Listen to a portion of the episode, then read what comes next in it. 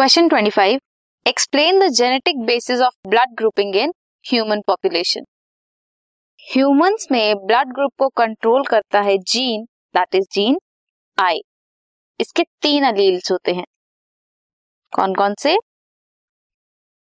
I A I B and small I अब if I A is present तो blood group A होगा।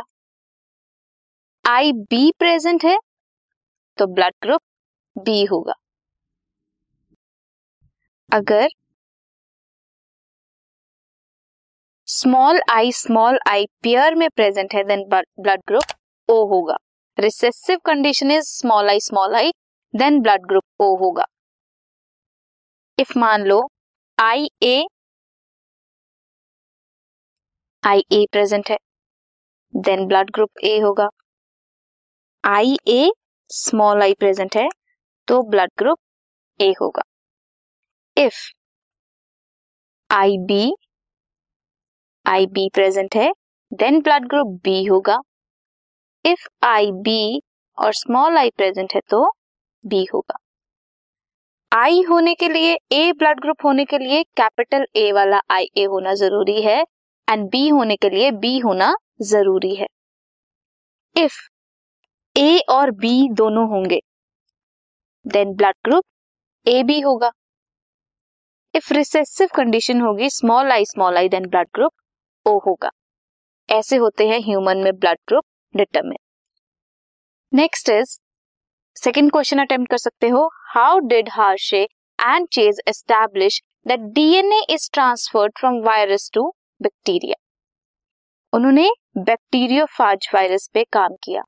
वो viruses जो bacteria को इन्फेक्ट करते हैं।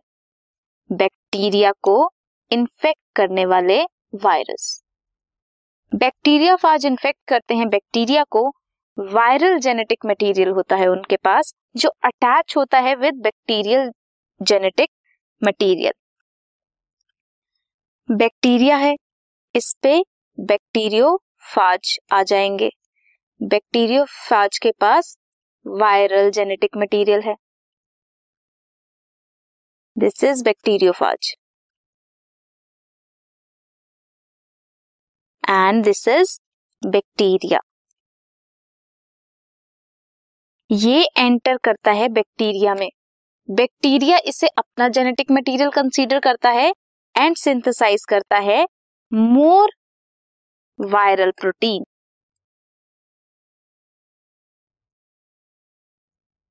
Hershey and Chase ने डिस्कवर किया दैट ये प्रोटीन है या डीएनए जो एंटर करता है बैक्टीरिया और वायरसेस में।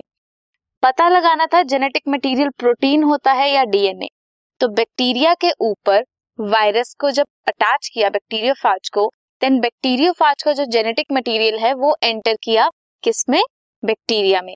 बैक्टीरिया ने उसके जेनेटिक मटेरियल को अपना जेनेटिक मटेरियल कंसीडर किया और रेप्लिकेट किया उसे, उसकी सिंथेसिस की। उन्होंने लेबल किया था हार्शे एंड चेस ने लेबल किया था कुछ फाजिस को बैक्टीरियो फाजिस को with radio active sulphur and कुछ को with radioactive phosphorus sulphur protein को डिटरमिन करता है एंड फॉस्फोरस डीएनए को। डीएनए में फॉस्फेट शुगर चेन होती है फॉस्फेट शुगर बैकबोन होती है तो फॉस्फोरस को अगर लेबल करेंगे, अगर फॉस्फोरस रेडियो एक्टिव आए देन वो डीएनए होगा genetic material if sulphur radioactive आएगी नेक्स्ट जनरेशन में देन जेनेटिक मटेरियल क्या होगा? प्रोटीन रेडियो एक्टिव फाजिस को जब इन्फेक्ट किया ई कोलाई बैक्टीरिया से वॉज़ ब्लेंडेड एंड उन्हें सेंट्रीफ्यूज किया, ताकि वायरल पार्टिकल्स रिमूव हो सके. Bacteria with radioactive DNA radioactive with radioactive proteins lost their radioactivity क्या हुआ?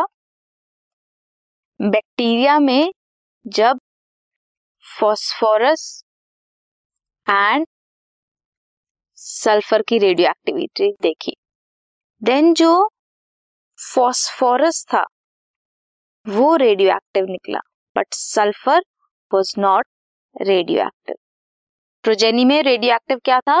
रेडियो एक्टिव फॉस्फोरस था।